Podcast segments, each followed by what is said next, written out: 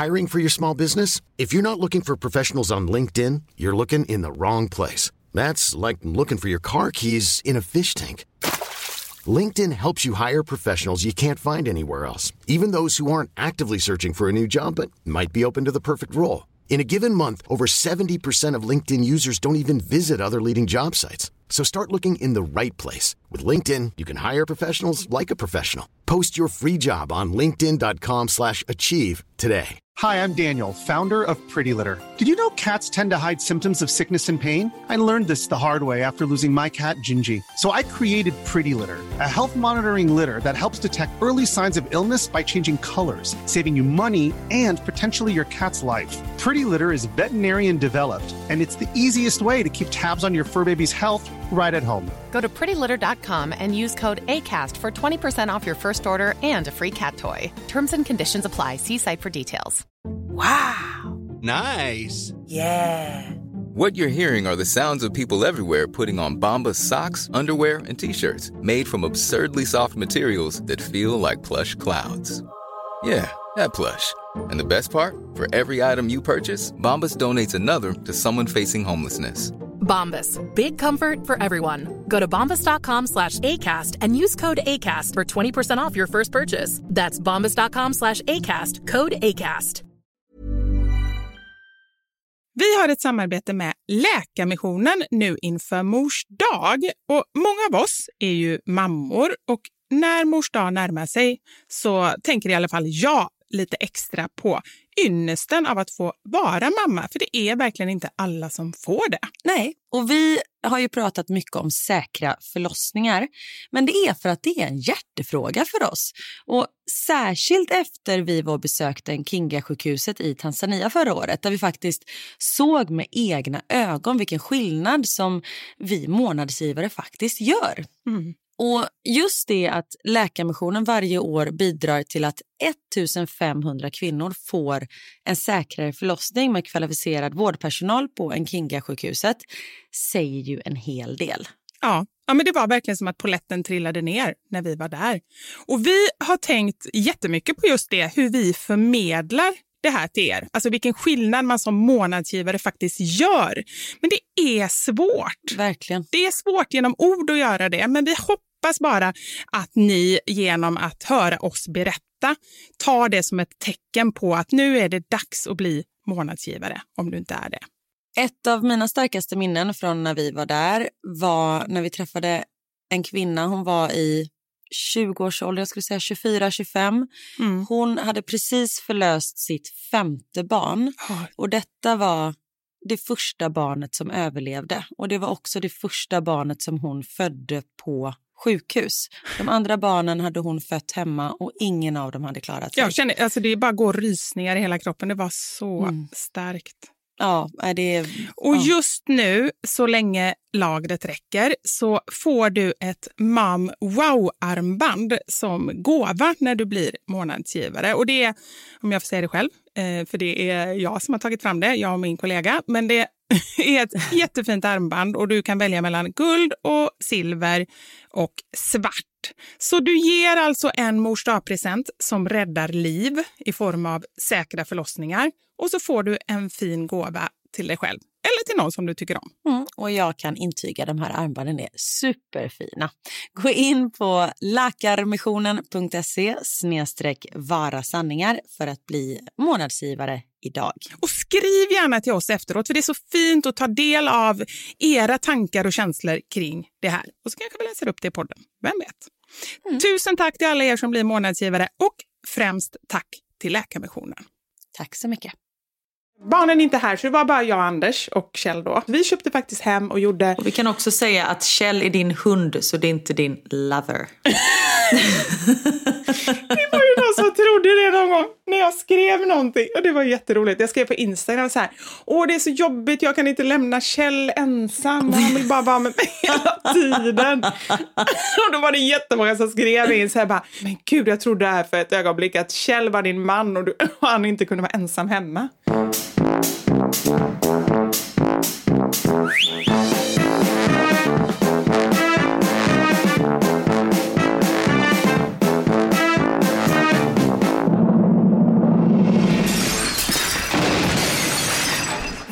sanningar med Vivi och Karin. Vi är återigen på svensk. Nej, det är vi inte alls det på europeisk mark. Undrar om detta var första gången som du började programmet med en lögn i första meningen. Nej, det är nog inte första och absolut inte sista. Nej, nej, det är sant. Åh, jag kom med! Ja, exakt. Det roliga är, jag tar ju för givet att alla som lyssnar på podden ändå på något sätt följer mig på Instagram. Kanske förmätet, men det är ändå den känslan jag har. Men jag har fått... Ja, men det är samma här, men det gör tydligen inte alla. Nej, och jag har fått flera meddelanden. Hur gick det? Hur gick det? Gud, vilken cliffhanger. Jag är så orolig. Så då har jag fått skriva till dem. Men... ehm, Följ känns... mig på Instagram så får du veta. Jag är, jag är grundirriterad idag. Ja, jag vet, jag vet. Mm. Ja, jag ber om ursäkt. Förlåt. Du- Men det kan komma fler sådana kängor idag, vi får se. Ja. Du, surikat tänkte jag säga. För jag tänkte, men det hette det ju inte, det där konstiga djuret som vi pratade med förra veckan. Vad hette det? Theos favorit. Capybara. Capybara. Surikater är sig söta också. Ja, de är söta. Är det något djur som jag ändå kan eh, likna mig vid väldigt mycket så är det just surikater. För du vet, när de tittar upp ur sitt hål, de bor ju under jorden tror jag, och så tittar de så här, nu sitter jag så, liksom åt olika håll med sin långa, långa hals och ser totalt förvirrade ut. Ah. Så känner jag mig jämt. Skulle inte du vara lite en sån sloth? Heter den det? Sengångare. Sån sömngångare. Sengångare heter de. Ja, men alltså, det är ju mer min hjärna som är som en sömngångare. Men så i kroppsligt och pratmässigt och så, då tycker inte jag att jag är det. Jag uppfattas nog inte av andra som så sen. Nej, men jag är ju liksom inte. lite steget efter. Och jag vet, det har ju du fått uppleva på den de här två grejerna. Det här förvirrade och det lite sega i hjärnan. Det har ju du liksom fått uppleva på nära håll nu. Ja, det har varit. Men det kan vi ta, det tar vi ett kapitel för sig, tänker jag. Ah, Okej, ett helt, finns det kapitel i podd? Kapitel två. Ja, vi tar det i kapitel två. Nu går vi vidare med och berättar hur du kom iväg. Hur jag kom iväg, precis. Nej men ni har ju hört hela början och så, så att jag packade ju och åkte dit, var där klockan sex. Tänkte 90% att jag inte kommer med, 10% att jag kommer med. Vi gick fram till kassan. Det var ju en cliffhanger för dig också, för du skickade ju mess hela tiden. Hur går det? Har du kommit med? Vad händer? Ja, men jag var så nervös. För jag var så här, jag skulle ju åka i vilket fall som helst. Men jag känner bara så här, det blir en helt annan typ av resa om inte du är med. Och jag vill ju att du ska med. Ja, det är Så bra. jag var ju bara nervös för att se nej, men hur det skulle gå. Ja. Nej men då, ehm, då gick killen in och så var han inne i sitt kontor typ 10 minuter och ringde samtal och höll på. Och jag bara kände så här, det, det här känns inte bra. Nu kommer han komma tillbaka liksom med ett negativt besked. Och då stod du tillsammans med Hanna och Jakob, eller hur? Ja, precis. Hanna som är ansvarig på Läkarmissionen och Jakob som var vår fotograf. Precis. Ja, vi stod där ute och väntade och sen kom han tillbaka och han har med sig ett papper. Och du vet, de tre metrarna från kontoret till disken där jag stod, alltså de gick i slow motion. Jag hann tänka så här, vad är det här för papper? För det var ju någonting i form av att han ändå hade med sig någonting som gav mig lite, lite hopp samtidigt som jag inte vågade hoppas helt. Ja. Så lägger han den på disken och så säger han så här, det är okej att du åker, men vi kan inte ta något ansvar så ni måste skriva på de här papperna. och jag har aldrig i hela mitt liv sett en människa reagera så snabbt som Hanna som bara slet åt sig papperna och började skriva. Jag bara, men, men vänta, vänta, vänta, vänta, stopp. Alltså vi vet ju inte vad det står. Vi kanske liksom skriver över all vår egendom eh, om vi nu hade haft någon sån.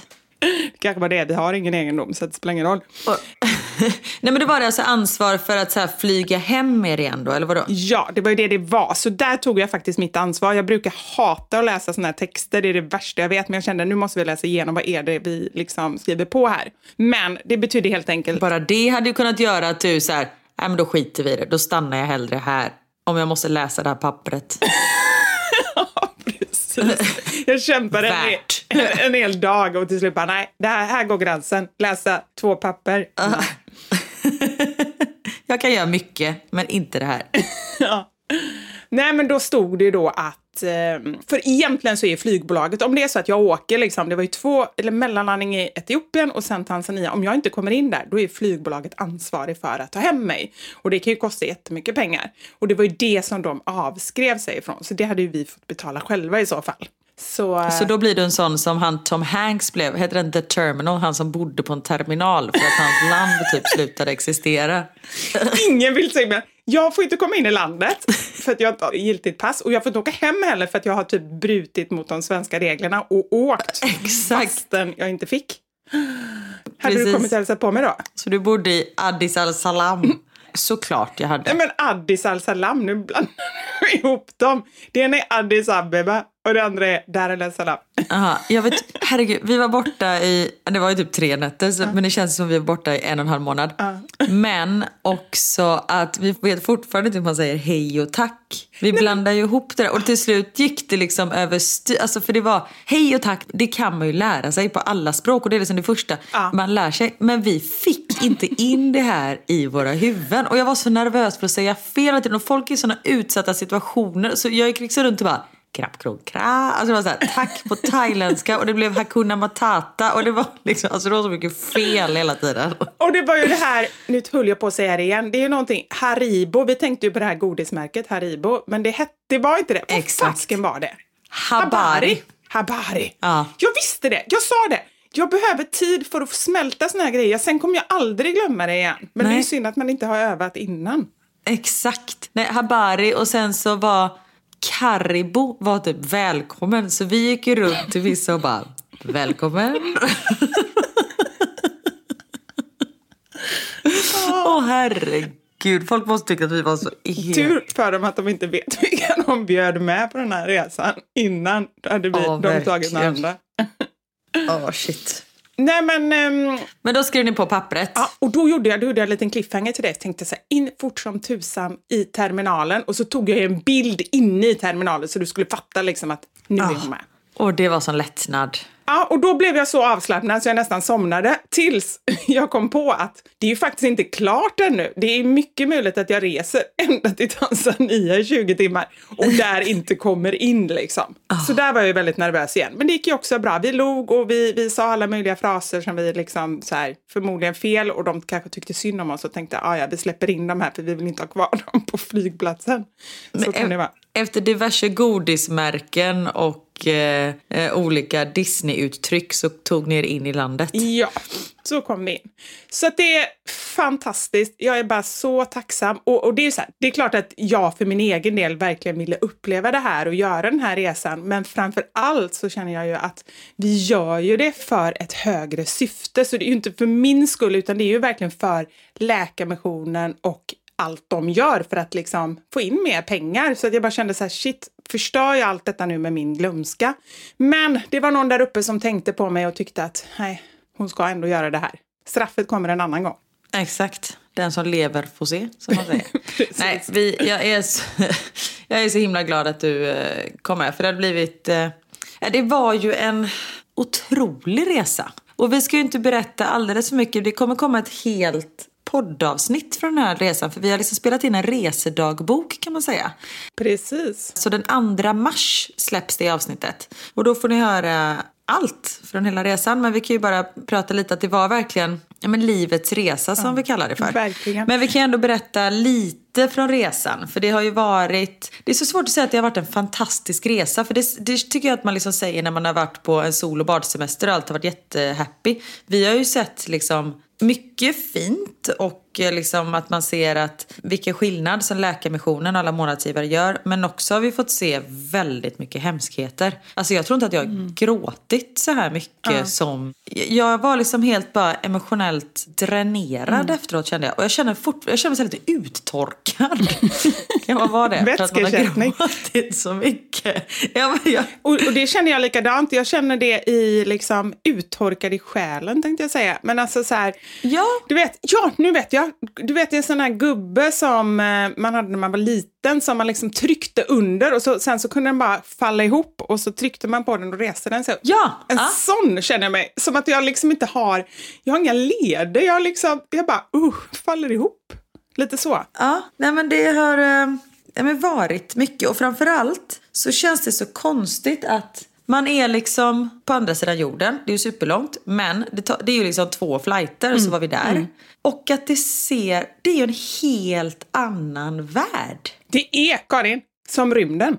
Ja men typ. Nej men det är alltså, för det första, jag vet inte om du tänkte på det, men vi såg inte att förutom bilar så såg typ inte vi ett enda elektriskt fordon.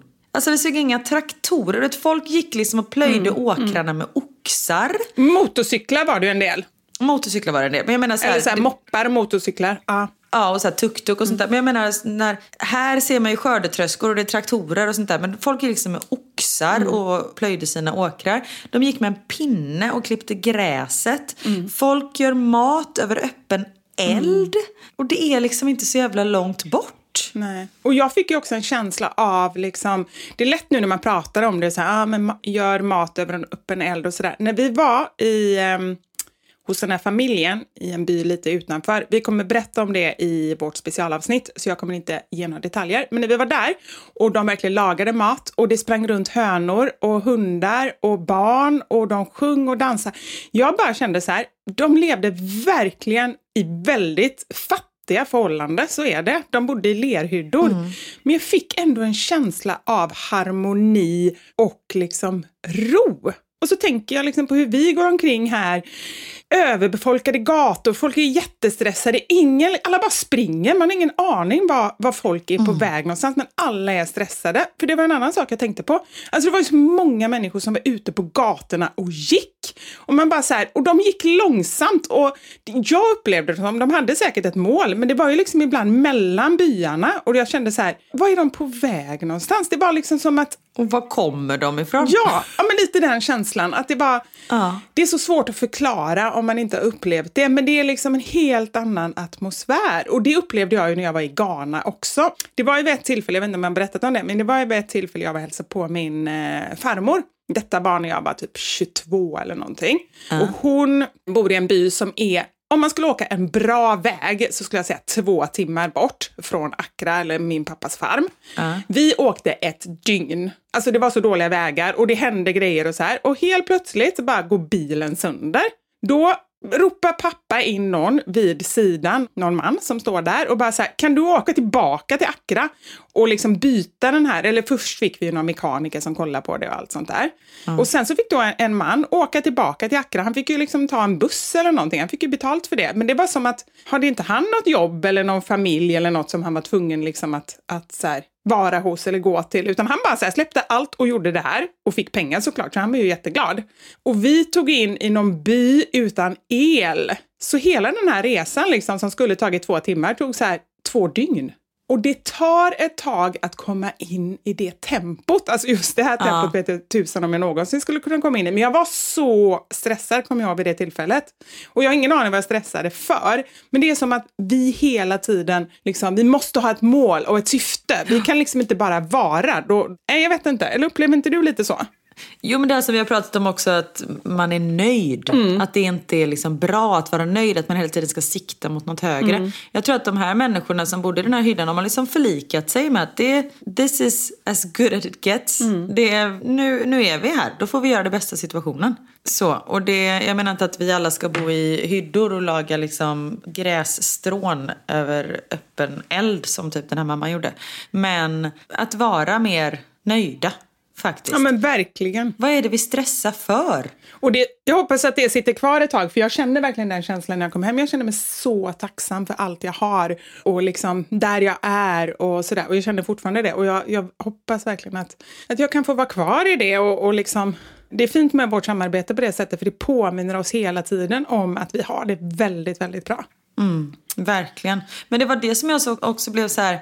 Man ser alla de här hemskheterna på sjukhuset och som sagt även bra saker också såklart. Men just att det är en helt annan verklighet de lever i. Och sen bara man kastar sig, det är som ett dygn så står jag och tittar på en fotbollsmatch där barnen spelar fotboll och allting är tipptopp. Man är så här, okej, vad hände här? Det blir såna jävla kontraster. Och jag är liksom, jag är inte rädd att jag kommer glömma för det kommer jag aldrig göra. Det här kommer vara liksom ett minne för livet som man tar med sig. Men den här tacksamhetskänslan. Samtidigt som vi säger, det här är ju våran verklighet. Men också att man så här, har ändå sett att vi kan göra skillnad. Ja, att man får in det tänket hela tiden och inte att man inte ska uppskatta det man har men att man faktiskt kan göra någonting med det man har. Ja, nej men, Ja, det var flummigt sagt, men jag hoppas att du förstår vad jag menar. ja, men verkligen. Jag håller helt med. Var det något annat som du reflekterade över som var liksom så lite nytt nytt eller någonting som oj, är det så här här eller så? Nej, men det som jag reflekterade mycket över var ju att du och jag, när vi reser, nu kommer vi in på kapitel två här då. Vi är ju varandras motsatser. Vet du vad du sa till mig? det här glömmer jag aldrig. Vet du Bibi? Du är den värsta typen att resa med. Sen tog du din sån här kudde och somnade på planet och där satt jag kvar. Nej, var det så? Ja, och då tänkte jag så här, du är inte så jävla rolig du heller.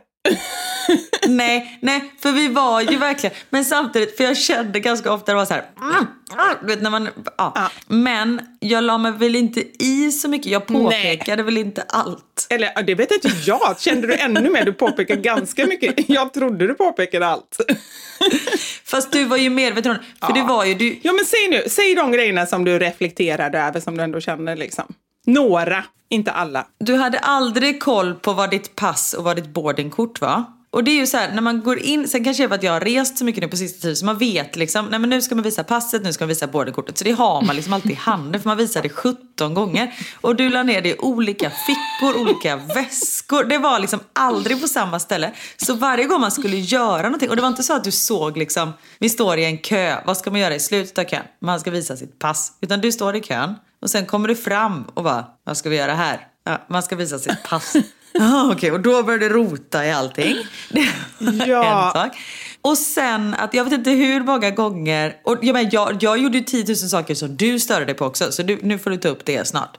Ja, det kommer jag göra.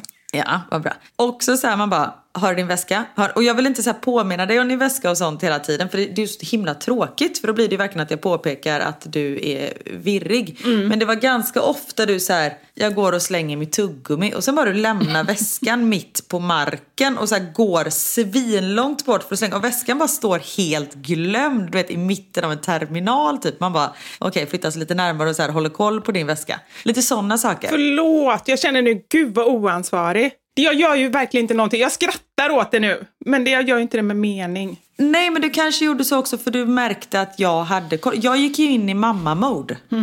Men jag undrar hur det ska bli, för jag ska ju åka till Japan med eh, Elmer på påsklovet. Han fick ju det i present när han fyllde 13. Alltså, han älskar Japan över allt annat. Och då fick han det att vi ska åka på en mamma-son-semester. Och sen kom corona och så. så nu fyller han 16, så det tog bara tre år. Men där, där måste ju jag vara ansvarig och jag är så stressad redan för hur detta ska gå. Men jag tror att nu var det väl så här för att du åkte med tre andra vuxna som du kanske visste hade. Alltså, du kunde. Det är ju så när jag reser med Niklas. Jag har aldrig någon aning om vart vi ska eller någonting. Nej, okej. Ja, vad skönt att höra. Mm. För att jag släppt det till honom liksom. Och nu så känner du det. Men då måste du ju vara ansvarig. Ja, det är faktiskt helt sant. För du kan ju inte säga till en 15-åring att nu får du ta hand om mig när vi reser. Nej, och som sagt var, jag har ju rest. Jag har ju varit i Thailand själv med båda barnen. Alltså det är inte så att jag, jag inte har rest. Jag har rest på ganska många resor själv med barnen och det har gått bra. Så Ja, och ingenting hände ju nu. Eller lite saker kanske hände. Jag tänker när, så här, när man ska stoppa upp saker på ett band och väskorna ska åka igenom så finns det ju såna här backar som man lägger allting i. just det, ja det blev lite misslyckat. Det struntade ju du i till exempel. Du bara la allting på bandet vilket gjorde att allting ramlade ner under bandet sen i efterhand. I någon typ av, vad var det? Någon soptunna där allt äckligt hamnat typ. Det låg så äckligt äckliga grejer där. Det var insekter och så här fruktkärnor och grejer. Där, där ramlade min handväska och något annat. Där hamnade din handväska och pass. Det var liksom allting. Man är så här, men varför tog du inte bara en sån här bunke? Jo, jag vet. inte, jag hann inte. Det, Men det gjorde jag alla andra gånger. Jag bara fick hjärnsläpp just där och då. ja, ja. Men vad stör du dig på mig då? Nej men på riktigt, jag stör mig faktiskt inte så mycket på saker. Men jag reflekterar över att, och jag har inga problem att säga om jag skulle stört mig. Så det behöver du inte oroa dig för. Nej. Och jag vill också bara säga att jag störde mig inte, för jag, det var inte så att jag sa gud jag kommer aldrig kunna resa med dig mer, utan jag var mer fascinerad. Ja, för du sa ju, du påminner mig ibland bara, Vivi, har du koll på din väska? Ja, ja men det har jag. Ja. Ganska ofta hade jag kanske inte jättebra koll. Nej men okej, den grejen som är störst skillnad. Och det är förlåt om jag är så här oskön, för jag känner nu i efterhand att jag är så här, men gud vad oskön jag är. Men jag känner så här, jag, jag kände att jag var tvungen att ta lite ansvar Mm. när man får den känslan. Liksom. Och det var väl det du kände och det var därför du kunde slappna av ännu mer. Men det ena ger ju det andra. Och det brukar vi prata om ibland, just det här. Det är så himla lätt. Ja, men tänk då i en, i en relation där den ena är jätteordningsam och den andra är slarvig. Tyvärr så blir det ju ofta att den som är ordningsam blir ännu mer ordningsam för att den andra är så slarvig. Och Ja. den som är slarvig släpper helt. Och jag tror att det är liksom anledningen till jättemånga skilsmässor. För det, man liksom går helt isär och förstärker varandras då olika sidor. Och så blir man jättearg för den ena inte tar ansvar och den andra tycker att man är för på. Liksom. Så jag, jag tror att det är väldigt vanligt att det, att det blir så. Exakt. Nej men okej, nu kommer jag in på det som, som jag reflekterar över. Du är ju väldigt, när man sitter på flygplanet, alltså du har ju extrem kontrollbehov. Ja, du sitter där, ingen får säga någonting för du ska sitta och lyssna på vad de säger. Och det är jätte, jättefint om det inte var så att de pratar swahili. Nej, men jag tycker att det är lite respektlöst mot dem när de står och gör sitt jobb och ingen lyssnar. Nej, jag vet, det är fint av dig. Och det är inte det att jag vill sitta och prata eller någonting, men jag kanske sitter och är lite i min egen värld medan du bara Vivi, hör du? Jag bara, nej men alltså det finns ju ingenting att höra på. du sitter och räknar rader och du kollar, vad är vingen, vad är jag, vad är flytvästarna? Och det är ju jättebra, alltså det här är ju bara bra egenskaper, men det är väldigt långt från mig. Så skulle jag säga. Ja. Nej, och jag förstår ju att det är ju också, men det är ju också för att jag är flygrädd och då vill jag så här maximera, jag vill göra allt vad som står i min makt så att jag kan bli lugn. Alltså så här, om vi störtar, jag kommer inte överleva då, men om en promilles chans att man kanske överlever en störtning, är det ett ord? Störtning? Jajamän. Då Då är det du som räddar allihopa. Nej, men jag kanske räddar min rad i alla fall. För jag vet att vi ska gå bakåt och det är fem rader till nödutgången. Alltså det är lite så jag tänker, att jag ändå vill maximera mina... Ja, jag fattar. Och det är ju total bullshit, för du kommer ju aldrig överleva. Men om det gör dig lugn, då tycker jag det är superbra. Ja, för då, då vet jag, nu har jag gjort allt som jag kan göra. Nu är det upp till piloten och väder och vind och högre makter. Ja, jag fattar. Jag fattar helt. Ja.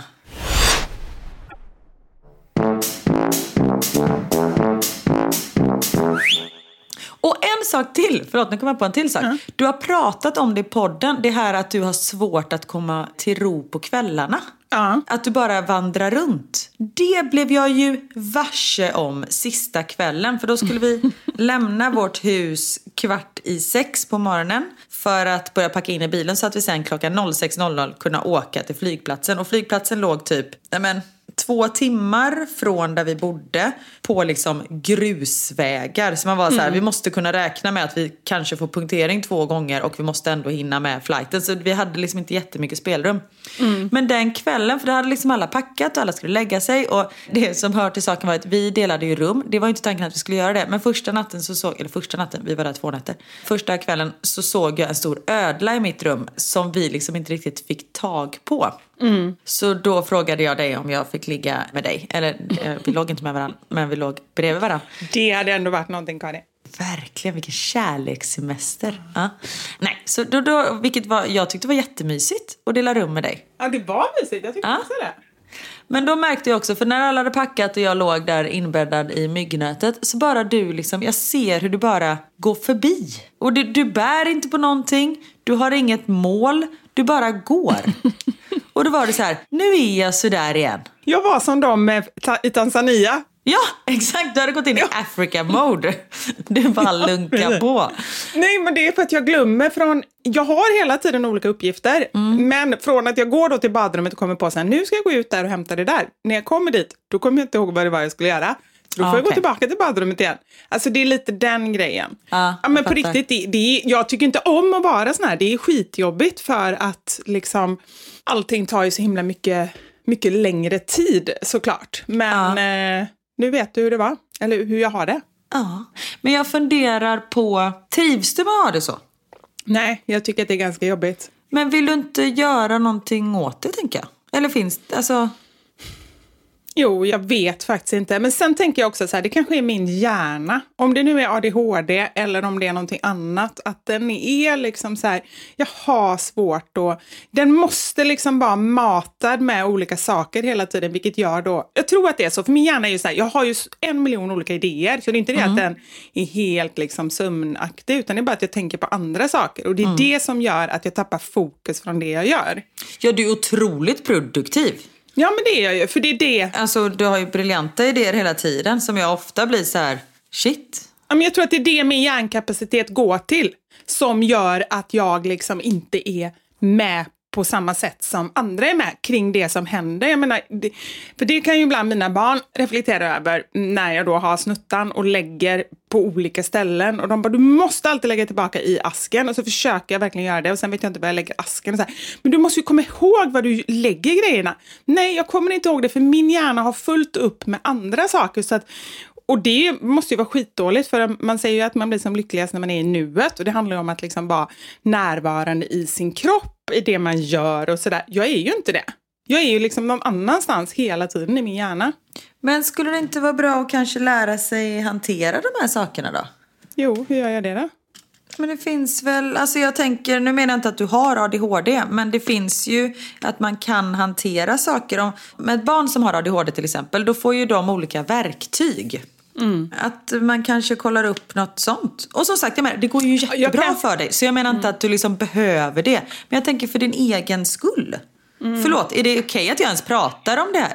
Ja, Jan, absolut. Jag har ju tänkt så många gånger sen, men jag ska göra en utredning. För jag tänker att, inte bara för att åh, så få det svart på vitt, det, är ju skit, det känner jag på riktigt att inte det spelar så stor roll.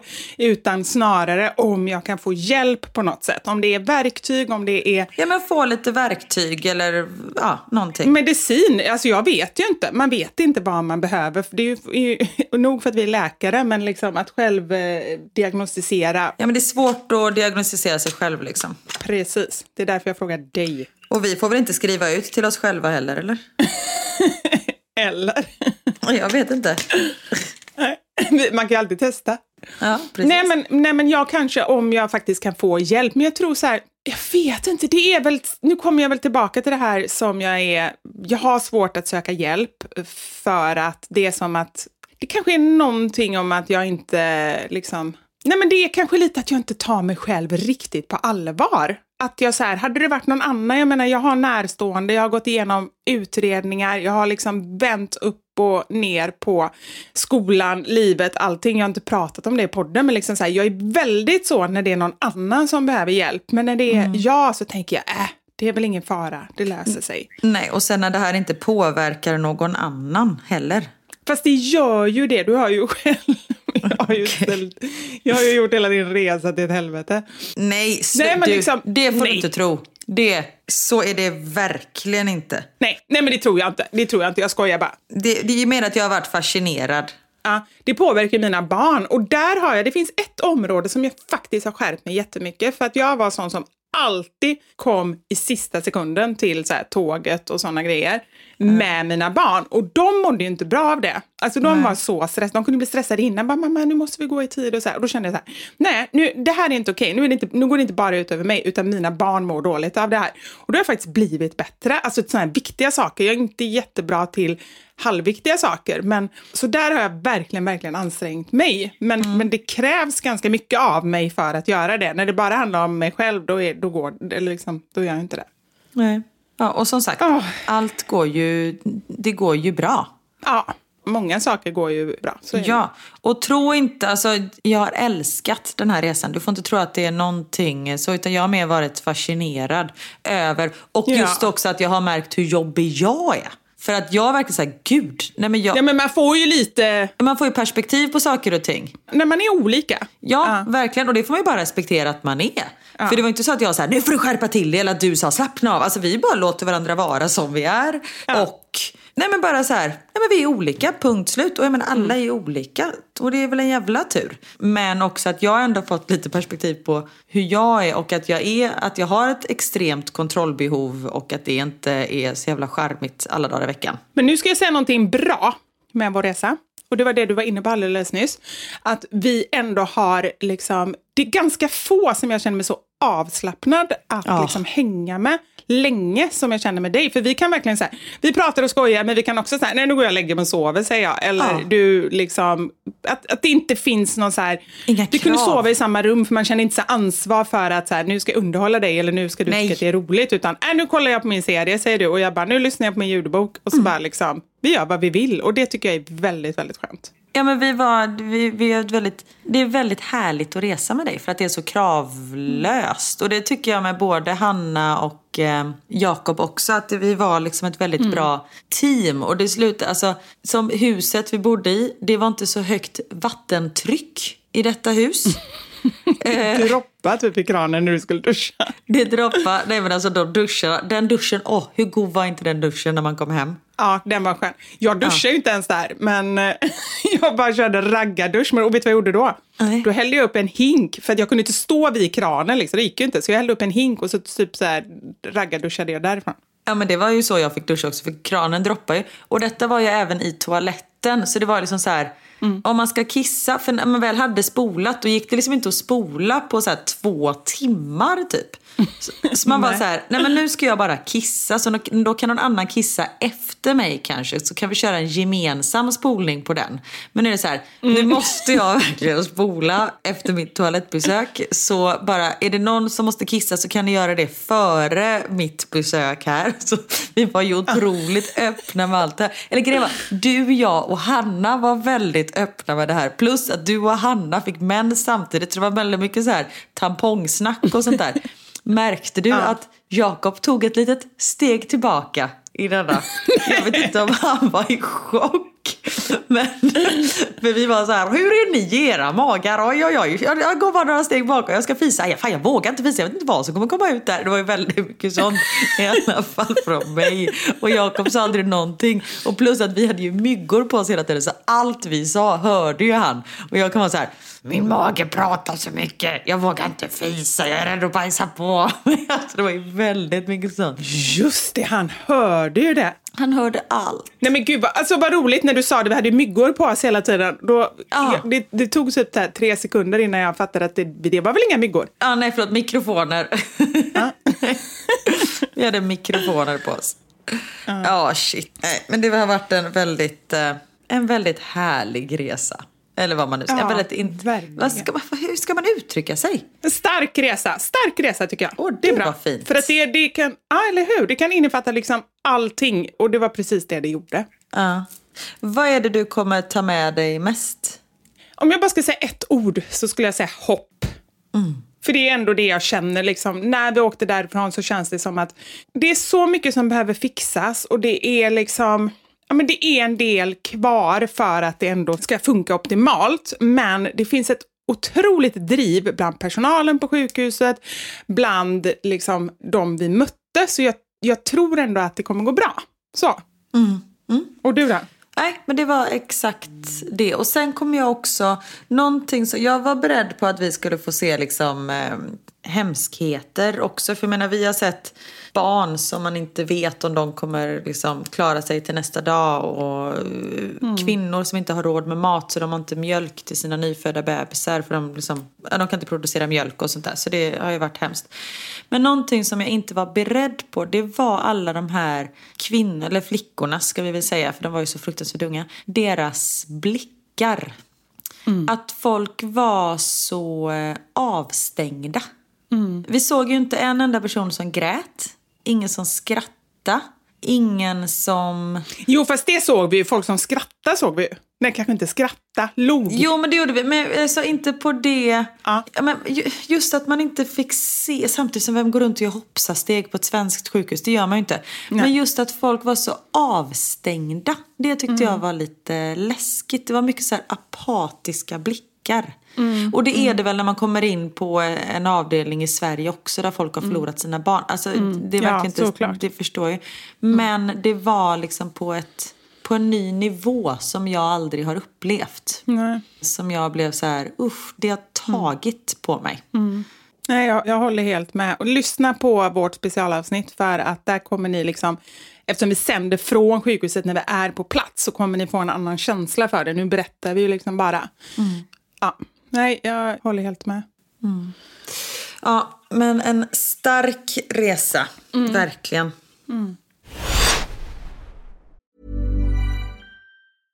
Ryan Reynolds here from Mint Mobile.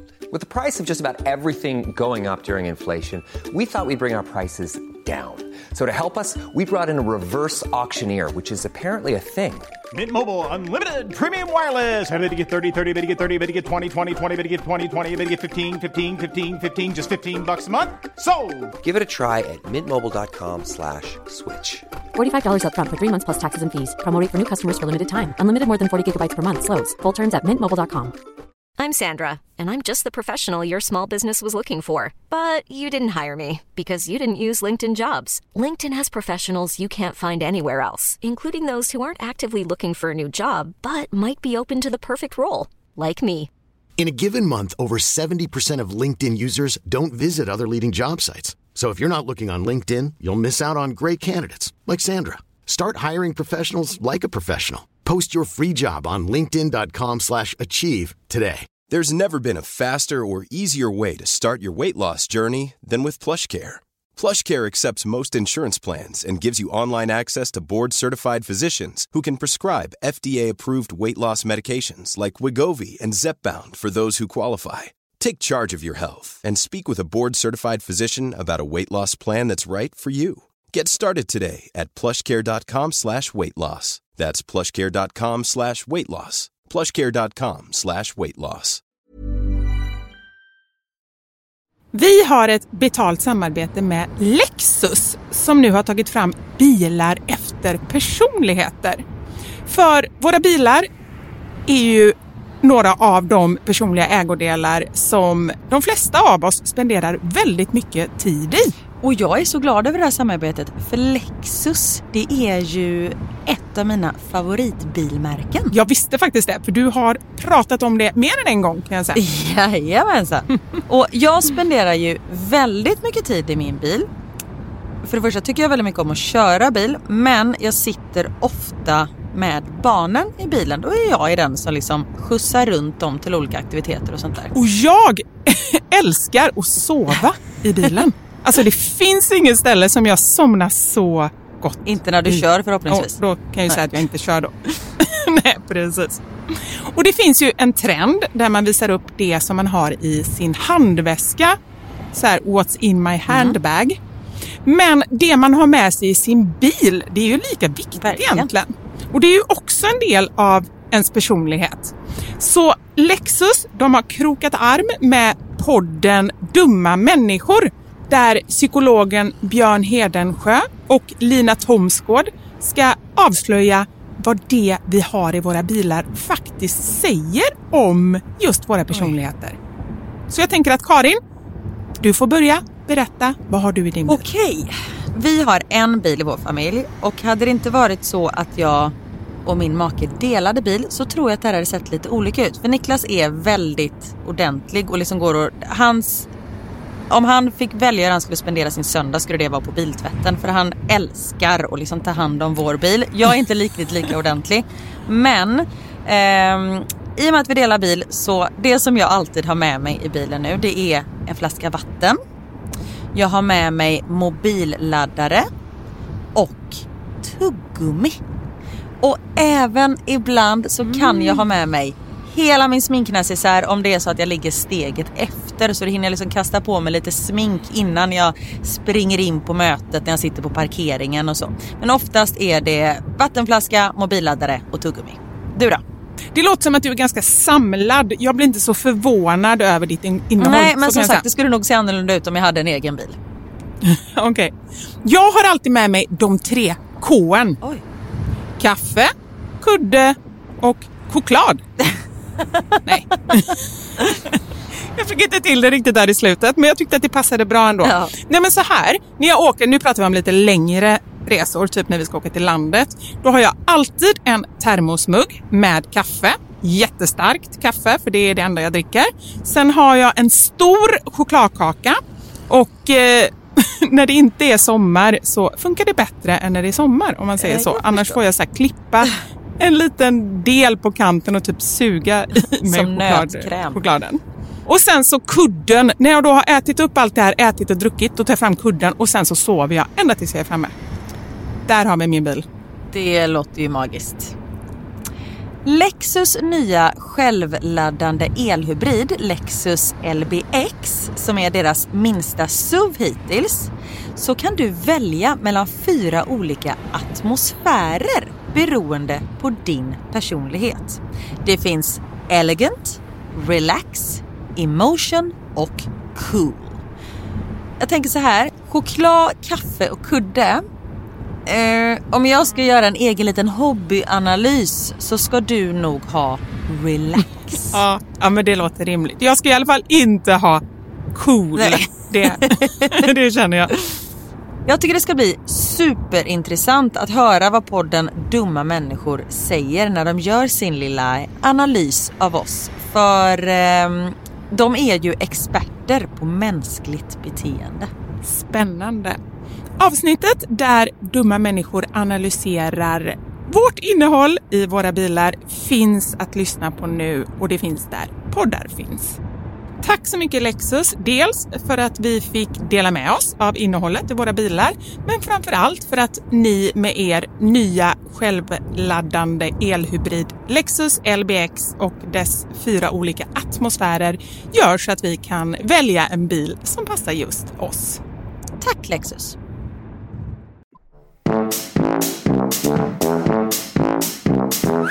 Men du, tillbaka till verkligheten då. Igår var det alla hjärtans dag. Ja! Blev no love in the air? Nej, tycker jag inte. Nej. Är, är du ledsen eller är du okej? Okay? Nej, nej, herregud. Det var ja. toppen. Men nu ska jag inte lägga över allt på min man, för det var faktiskt hans idé. Han, för dagen innan han bara, det är ju alla hjärtans dag, man ska gå ut och äta. Jag bara, va? Kommer du ihåg det? Mm. För han har så himla mycket på jobbet nu och jag är aldrig hemma. Så det var liksom mycket så här. Så vi var ute och käkade och det var jättetrevligt. Men vi var på en så här jättefin Michelin-restaurang. Oj, oj, uh. Och jag, alltså jag har ju lite svårt för det. Själva eh, atmosfären var jättetrevlig. Det var liksom mm. väldigt avslappnat och sådär. Så det var inte du vet så att man kommer in och är rädd för att prata. Så var det verkligen inte. Mm. Men du vet när man tittar på menyn och det var, man kunde äta så här kalvhjärna, oh. kalvbräss, uh. så här kött körtlar, mm. det var mycket anklever, du vet sådana här svåra grejer. Så jag bara så här, okej, okay, vad är det mest normala på den här menyn typ? Men så vill jag inte vara så här, jag bara fan nu är jag så här, jag vill ha kött och potatis, det var ju typ det jag ville ha liksom. Och då känner jag bara så här, kan jag inte ens bara försöka vara lite finare i kanten? Men jag är så här, nej. Vet, varför knörslar folk teet? Varför vill man äta en hjärna? Varför ska det vara en delikatess? Ja. Och sen kan det inte också vara lite, dels det, det är ju ett separat spår, men sen också, jag bara tänker komma från då Tanzania, det var ju bara typ två dagar innan som du landade, ja. med liksom alla de intrycken och allt som är viktigt där och komma till det här liksom från oben, allt ska vara helt perfekt och liksom, alltså det blir sådana kontraster som man nästan blir äcklad, eller det tänker jag i alla fall. Ja, men exakt! Jo, men lite så var det. Samtidigt som vi säger, det här är ju vår verklighet, nu är ju inte min verklighet att gå på Michelin-krog varje dag, men det är ändå liksom här vi bor och bara för att jag lever så betyder det inte att jag bryr mig mindre om de andra. Så, det, så försöker jag ändå tänka. Men uh. då hade jag beställt en eh, flankstek med eh, potatis och en bearnaisesås. Mm. Och första köttet jag fick in så hade jag bett om att... Hade de plankstek där? Det känns som en sån här typ eh, kvarterskrog. Nej, inte plankstek. Flankstek.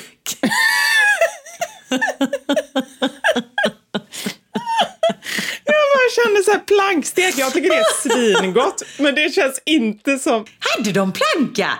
Fan, det åt jag en gång på Rasta. 93 tror jag det var. Rasta där utanför Norrköping. Det var för jävla fin den plankan alltså. Det var... jo men det är så man ser det. Jag bara såg framför mig först alla de här kalvbräss och alla delikatesser och så en stor planka. Oh, gud vad roligt. Nej, jag älskar plankstek. Ah, mm. Mm, ah. Såklart.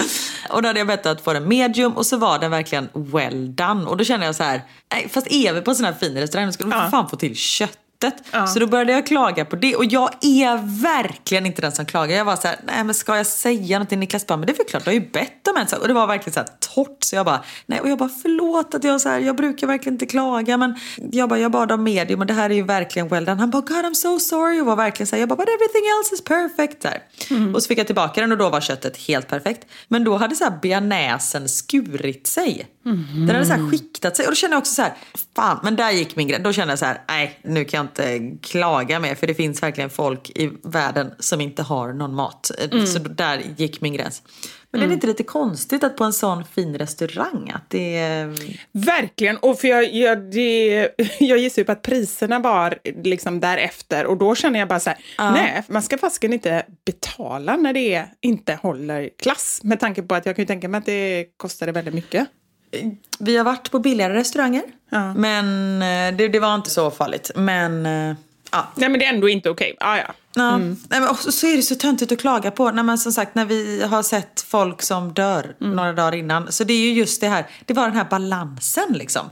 Det blev så eh, konstig balans. Mm. Men hur firade du alla hjärtans dag då? Blev det love? Jag vill först säga så här, för att jag tycker att, och det har jag sagt innan, alla den här typen av liksom påhittade grejer känner jag allmänt är väldigt, väldigt överskattade och det skapar mer utanförskap och liksom känsla av att man inte har det så bra som alla andra än vad det skapar bra känslor. Man sitter och kollar på sin Instagram och alla andra bara visar upp så här ballonger och rosor och allt verkar vara så himla gulligt. Liksom. Och då vill jag säga det att under fem år när jag bodde själv med barnen, det närmsta liksom så här, fin kärleksmiddag var ju typ att man gjorde falukorvsskivorna alltså i pepparkakshjärtformar.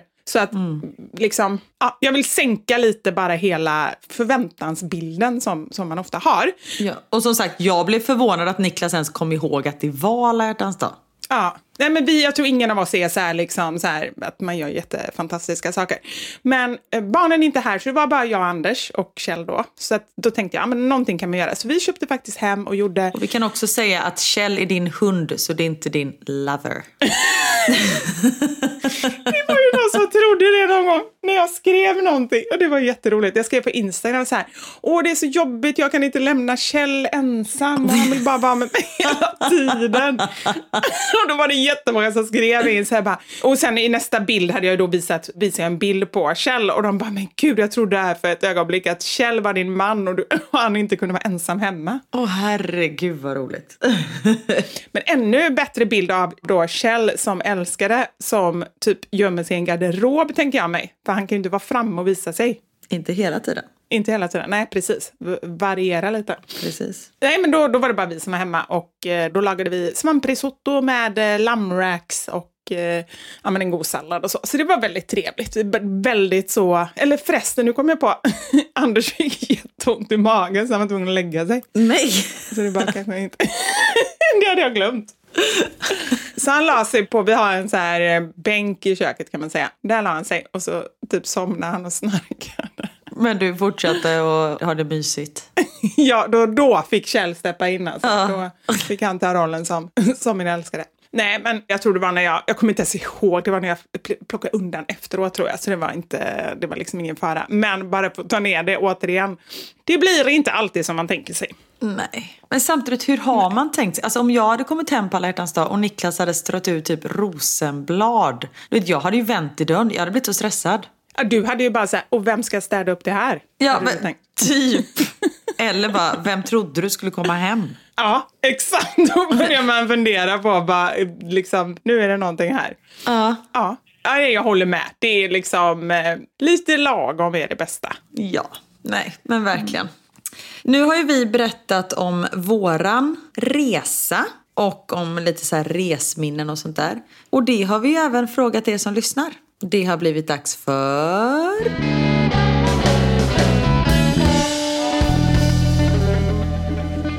Veckans sanning!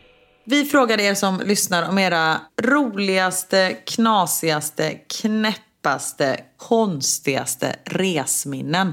Och ni har varit med om lite saker. Men det är också folk som har svarat typ när jag åkte till Thailand med min man.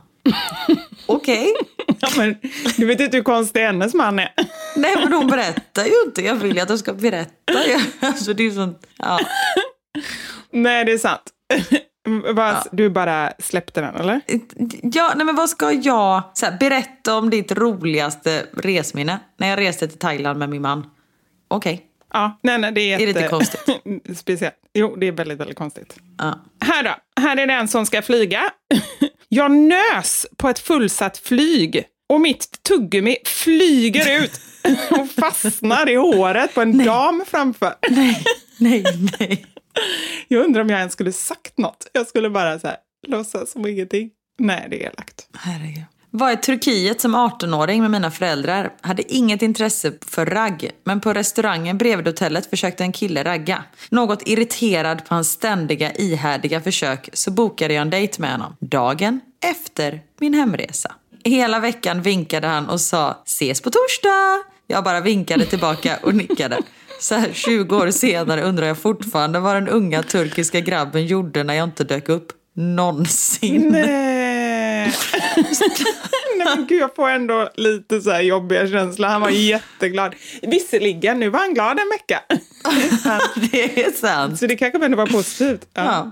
En man drog upp mig på trottoaren i Bulgarien och sa You are my wife. Oj. Jag blev jätte jätterädd och sprang till min syster som då sa att han hade sagt I save your life. För det var en bil som var nära att köra på mig. you are my wife. Roligt. Vi var i Thailand och i Krabi 2006 en polis kommer fram till oss när vi sitter på en uteservering och frågar oss var vi är ifrån och hur länge vi ska vara i Thailand och lite sånt. Helt plötsligt tar han fram sin revolver. Mm. Ja, en sån som Clint Eastwood har i cowboyfilmer. Med lång pipa och ett sånt där magasin som man kan snurra på med kulorna i. Och säger, här, vill ni hålla lite? Vi backade bak i stolarna och sa nej tack. Och han undrade varför vi sa nej. Till slut fick han på min man hans polismössa och så tog vi en bild. Tänk om vi hade haft våra fingeravtryck på en revolver i Thailand. Tack gode gud att vi hade huvudet på skaft och tackade nej. Det är så konstigt. Just det! Gud, det kanske var ett sätt som han ville typ sätta dit någon för någonting. Ja. Det vet man inte. Och så samma person skriver också på Pippi, alltså Pippi Island, såg vi en annan polis dansa inne i polishuset till hög musik endast i kalsonger, svingande sin pistol runt, runt på pekfingret upp i luften. Nej men gud! Alltså det är så obehagligt. Livsfarligt. Oh, Usch. Apropå Thailand, här har vi en till Thailands historia. Min kompis gick in på apoteket i Thailand och berättade om sina besvär. I have mushrooms in my puppy. Nej. Nej. Jag och min sambo flög till New York. På planet kollade jag på någon film med planets hörlurar. Jag somnade och vaknade av ett sånt högt ljud i flygplanet. Vi störtade. Så jag svimmade. Efter en liten stund vaknade jag, men samma höga ljud var kvar. Vi störtade fortfarande. Jag svimmar igen. När jag vaknar nästa gång ser jag att ingen annan reagerar på att vi störtar. Inte ens de som är vakna. Jag märker att ena hörluren har åkt ut och det är bara ljudet från motorerna på flygplanet. Slutet gott, allting gott. Gud, tänk att bli så rädd Gud. att man svimmar två gånger och ingen annan reagerar.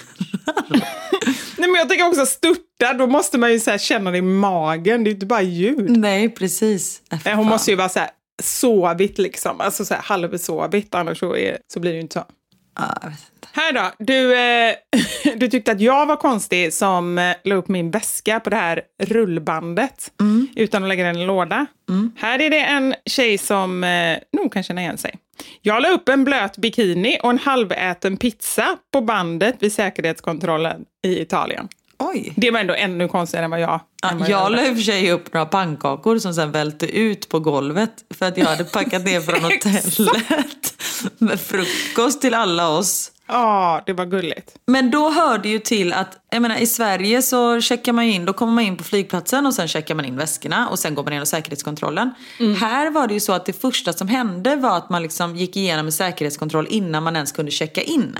Och det var ju... Men detta, alltså, det var ju två säkerhetskontroller. Det var ju det som var det konstiga. Så jag såg, när vi hade gjort det några gånger, då såg jag den första bara som liksom en låtsaskontroll. Ja, det var därför jag av grejerna där. Det var ju typ det, för man behövde ju inte ta upp så här vätskan ur eh, liksom, de här påsarna som man har alla vätskor och sånt i.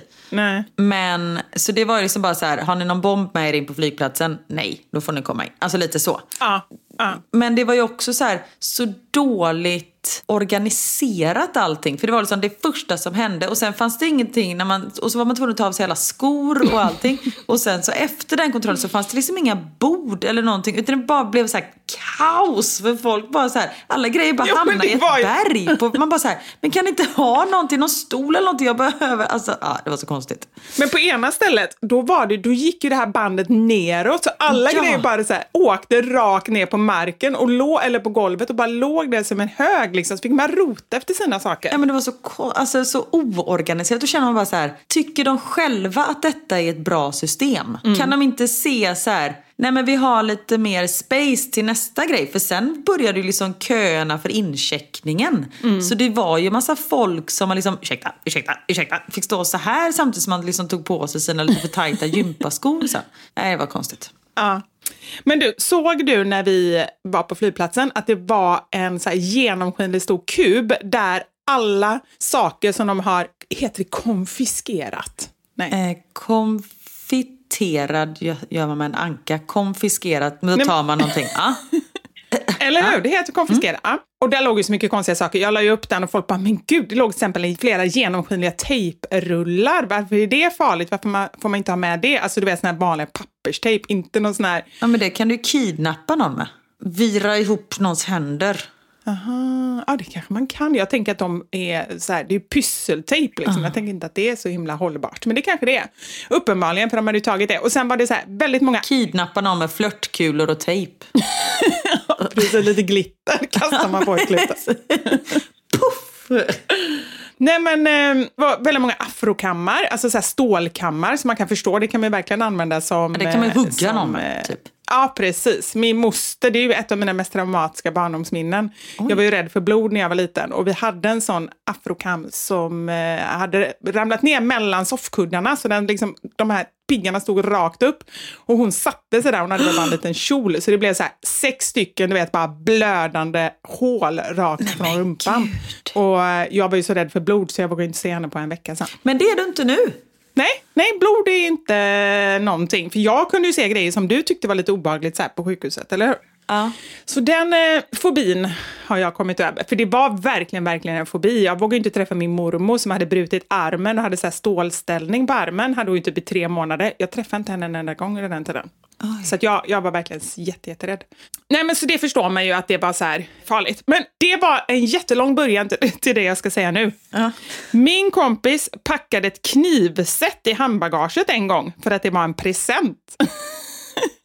Fast det värsta är att jag skulle så kunna göra så. Men det måste ju de konfiskerat. Ja, ja, precis. Det var ju det hon menade, tror jag. Att, att hon tänkte ju inte så långt där. Ja. Turkiet 2008. Jag är sju år och vill inte äta något annat än pannkaka. Vi går längs en gata med restauranger. En servitör försöker locka in oss på restaurangen men mina föräldrar säger att vi ska gå vidare för vi har sett en restaurang som har pannkakor. Servitören svarar snabbt, vi har också pannkakor. Så vi sätter oss vid ett bord. Efter en lång stund kommer en servitör och kocken till vårt bord. De ber om ursäkt och säger att de inte alls har pannkakor. De frågar oss om vi kan tänka oss att följa med dem in i köket och lära dem att göra pannkakor. Så min mormor kryper in, det var bara en lucka till dörr, i köket på restaurangen och lär dem laga pannkakor. Dagen efter står en skylt utanför restaurangen, Swedish pancakes. Åh, men det var ju fint. Men ändå fint! Snacka om att så här, Ja, ta, liksom, ta tag i det. Ja, det var jättefint. De har säkert haft jättemånga där som har frågat efter det och så insåg de så här, nej, vi kommer gå under om inte vi lär Ja. oss göra de här pannkakorna. Precis. Vi, det här är bra. vi var i Egypten och min man skulle beställa efterrätt. Han frågade om de har dessert. Nej. Nej, hur säger man? De bara, yes, Sahara.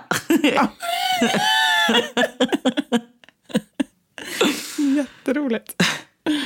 Ja. Den här är sån panik. Jag och min klass var på klassresa till London tredje året på gymnasiet. En av mina klasskamrater hade blivit tillsagd att boka hotell. Vi kan säga att min klasskompis inte var sådär jättebra på engelska för att uttrycka det milt. Det blev inte alls det hotellet som vi hade tänkt oss utan ett vandrarhemliknande förortsmotell som kryllade av knasiga typer.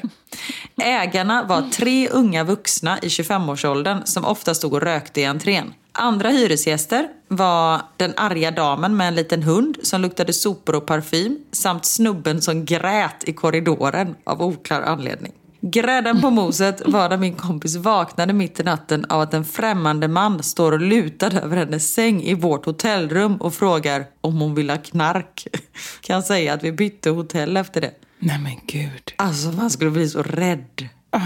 Nej men det är sådana grejer, för det är ju verkligen så här, det kan ju bli farligt liksom. Ja. Jag och min syster sitter i bussen som ska ta oss från hotellet till en nattklubb. När vi är framme så ställer sig värden vid utgången och håller upp armen för att ge mig en kram. Konstigt, tycker jag, men kramar honom. Min syster kommer direkt efter och kramar honom också.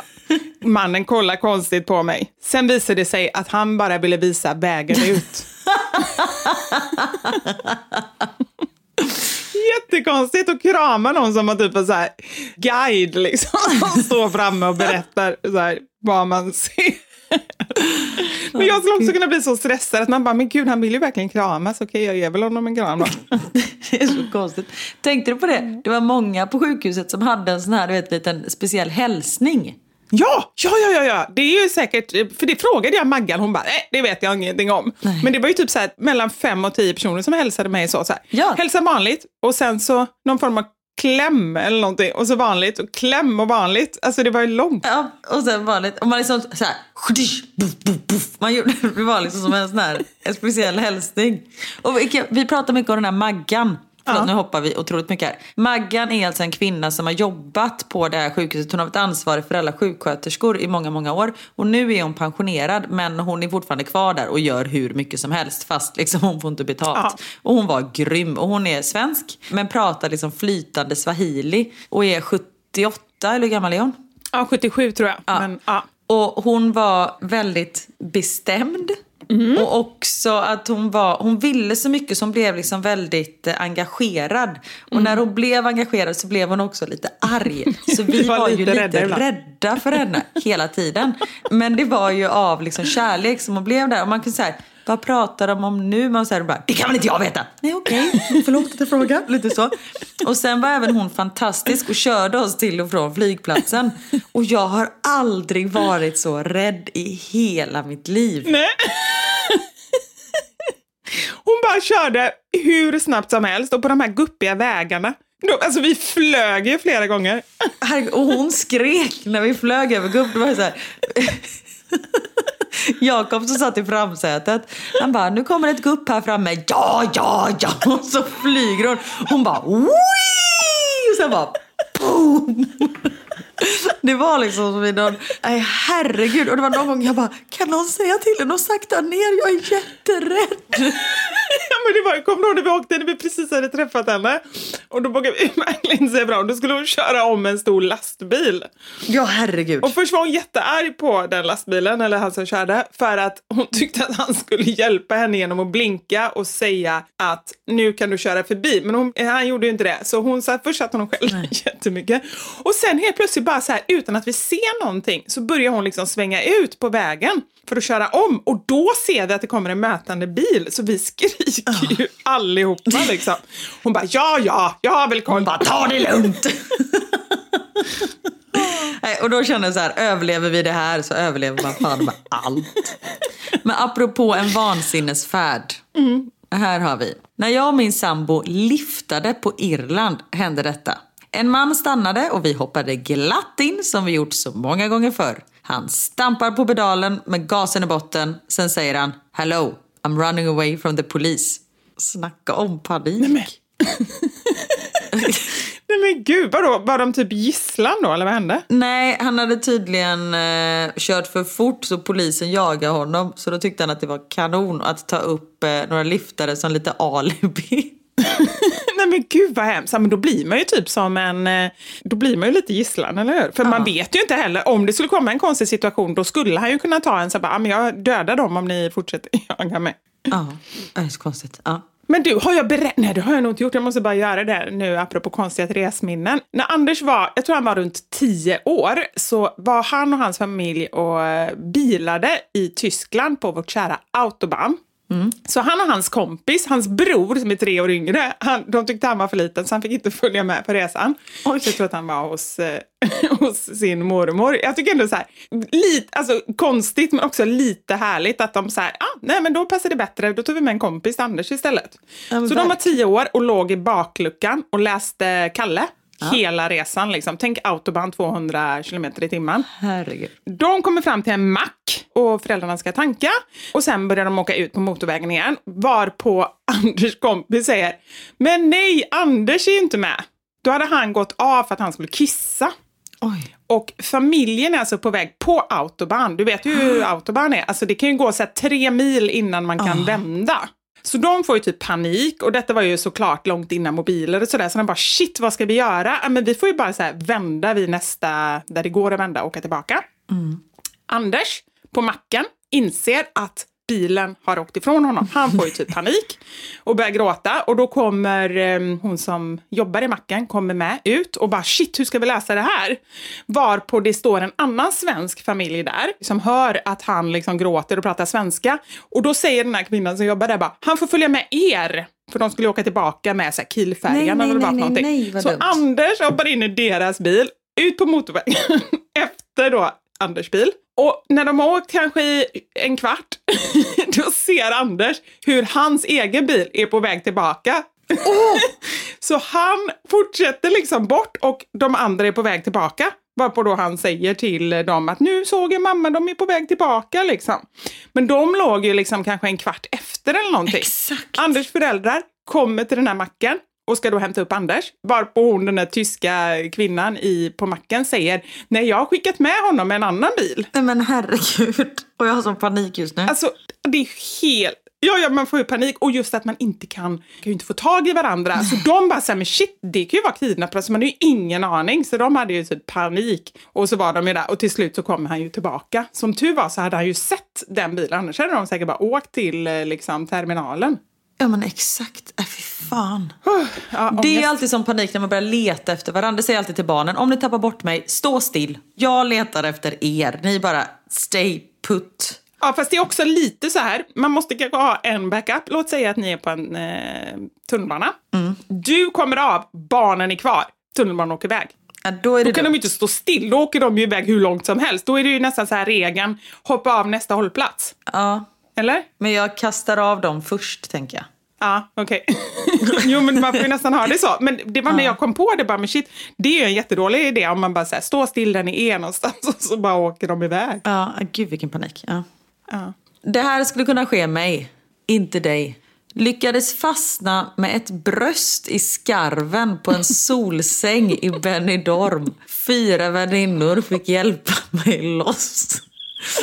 Tänker jag att det är en sån solstol med så här ribbor fast de är mjuka. De är så här gummiribbor. Vet du vad jag menar? Ja, åh gud. Ja, och sen så, så kläms det åt där. Och du vet, min hade ju så att jag vävde hade det kunnat bli. Att jag liksom under, över, under, över, under, över. så. Aj, shit. Du har liksom skapat en madrass av dina bröst. Av mitt bröst. Fy Precis, det är underbart. Apropå fastna. Jag och min familj var i Berlin och var på ett jättestort badhus där det är flera tusen personer. Jag ville testa att stoppa in huvudet i ett staket. Nej. Och vad händer då? Jag fastnar. Precis då så går larmet i hela badhuset. Nej, nej, Så nej. alla börjar springa fram och tillbaka. Och där sitter jag, fast med huvudet i staketet. Nej, men. Nej men snälla. Herregud. Åh, oj, oj, oj, oj. Får jag bara avsluta en som jag tycker är väldigt rolig? Ja. Jag och mamma var i Stockholm för att se terrakottaarmen. Vet du vad det är? Nej, ingen aning. Nej, det, vänta, jag måste bara googla och se om jag har rätt. Du är säker på att det inte är terrakotta-tarmen? Nej, och sen är det också terrakottaarmén.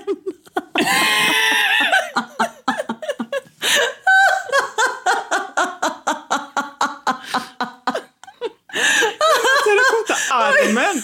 Och det är nästan så att jag bara så här, jag säger att jag vet vad det är bara för att verka lite, lite så här världsvan. Men jag tänkte också att när jag har hört talas om det här, men då är det terrakotta-armén som jag tänkte på. Fast ja, det är, herregud, okej. Okay. Terrakotta-armén är alltså en, eh, nej men gud vad jag är dum i huvudet. Oh, Vadå? Nej, men det är så roligt. Terrakottaarmén är, det är ett fynd av ungefär 8000 fullskaliga lermodeller av soldater och hästar som var i... Eh, de kom ju till Stockholm för att vara... Eh, de var på en utställning i eh, Stockholm 2017. Var detta. Jaha, okej, de åker runt hela jorden. För nu googlar jag också, så jag, jag hade ingen aning om, för det är alltså så mycket, det, det borde ju ta upp, alltså på riktigt, hundra fotbollsplaner. Ja, men det står att eh, endast 60 terrakottasoldater, fyra hästar, en vagn och 34 vapen har grävts fram från en grop. Jag vet inte. De, de kan ju inte ha åkt runt med 8000 fullskaliga lermodeller av soldater och hästar runt hela jorden. Nu verkar terrakotta-arm inte så konstigt igen. Vi kan, väl, vi kan väl skriva till dem och ge ett förslag.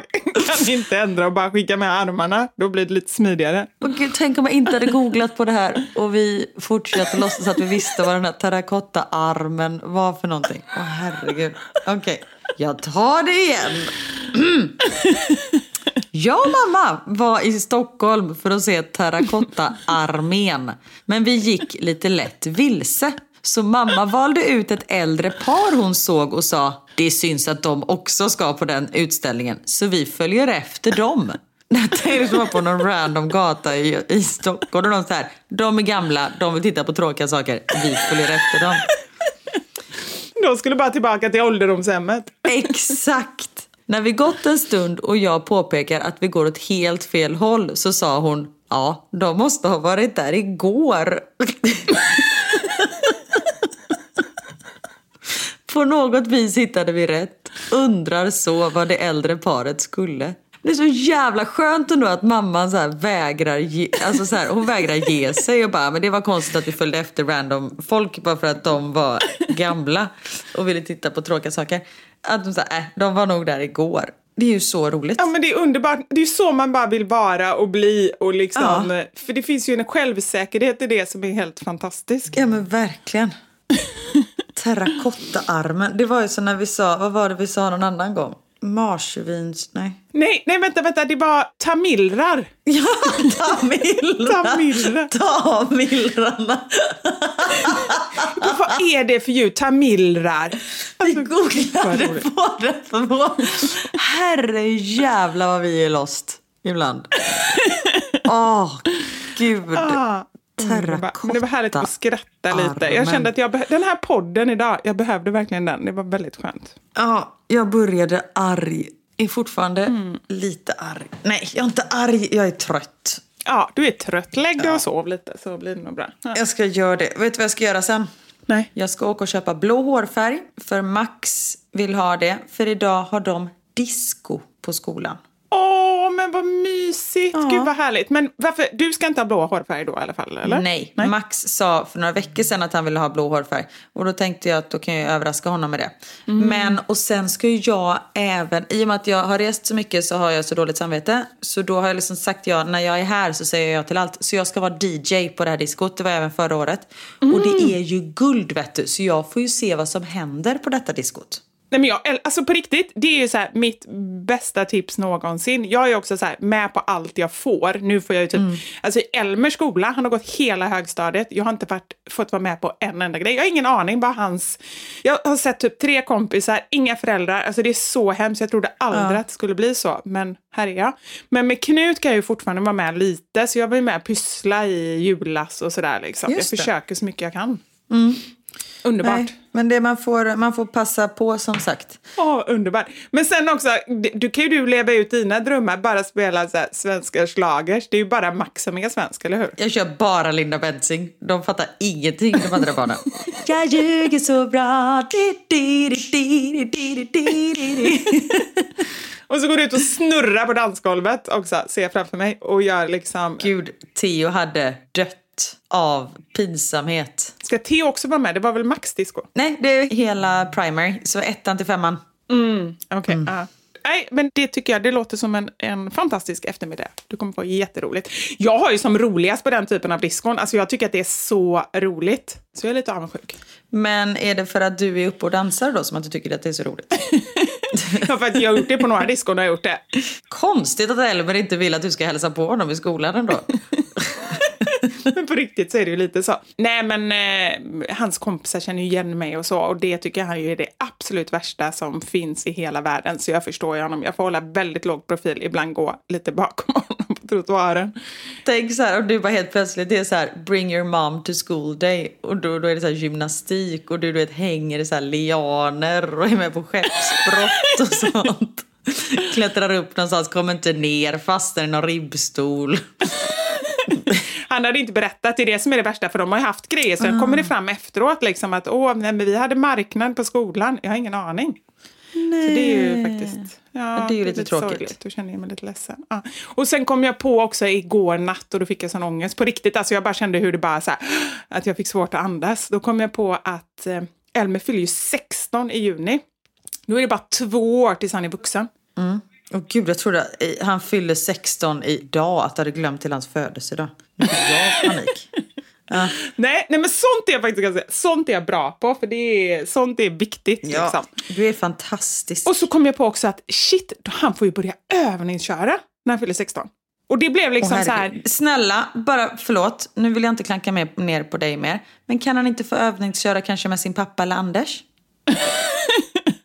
Du, jag kommer klara det galant. Mm. Nej, jag vet faktiskt inte. Jo, men jag tror det kommer gå bra. Men inte, det är inte det, det är bara hela grejen. Fatta hur stor han är. Och då blev jag, jag så här, åh, min lilla bebis. Det var ju det liksom som var så jobbigt. Men okej, nu måste vi lägga på Karin, för nu är det nu kallar plikten här. Nu är det bråda tider. jag vet inte. Ja, herregud. Det här blev ett långt poddavsnitt. Så tack och förlåt. Ja. Och förlåt, det, det känns bara som jag klagat på det. Det är inte så jag menar, det vet du. Nej, men det, Karin, jag tar det inte så. Om jag skulle ta någonting så, då skulle jag faktiskt säga det till dig. Ja, vad bra. Ja. Så det, det behöver du inte känna. Nej, för vi sa innan att nu får vi vara transparenta. Ja, mm. absolut. Mm, bra. Nu ska jag påbörja min lista saker jag hatar med Karin. Vivis lista! Ta hand om er så hörs vi nästa vecka. Det gör vi. Puss och kram. Ha det gött. Puss och kram. Hej.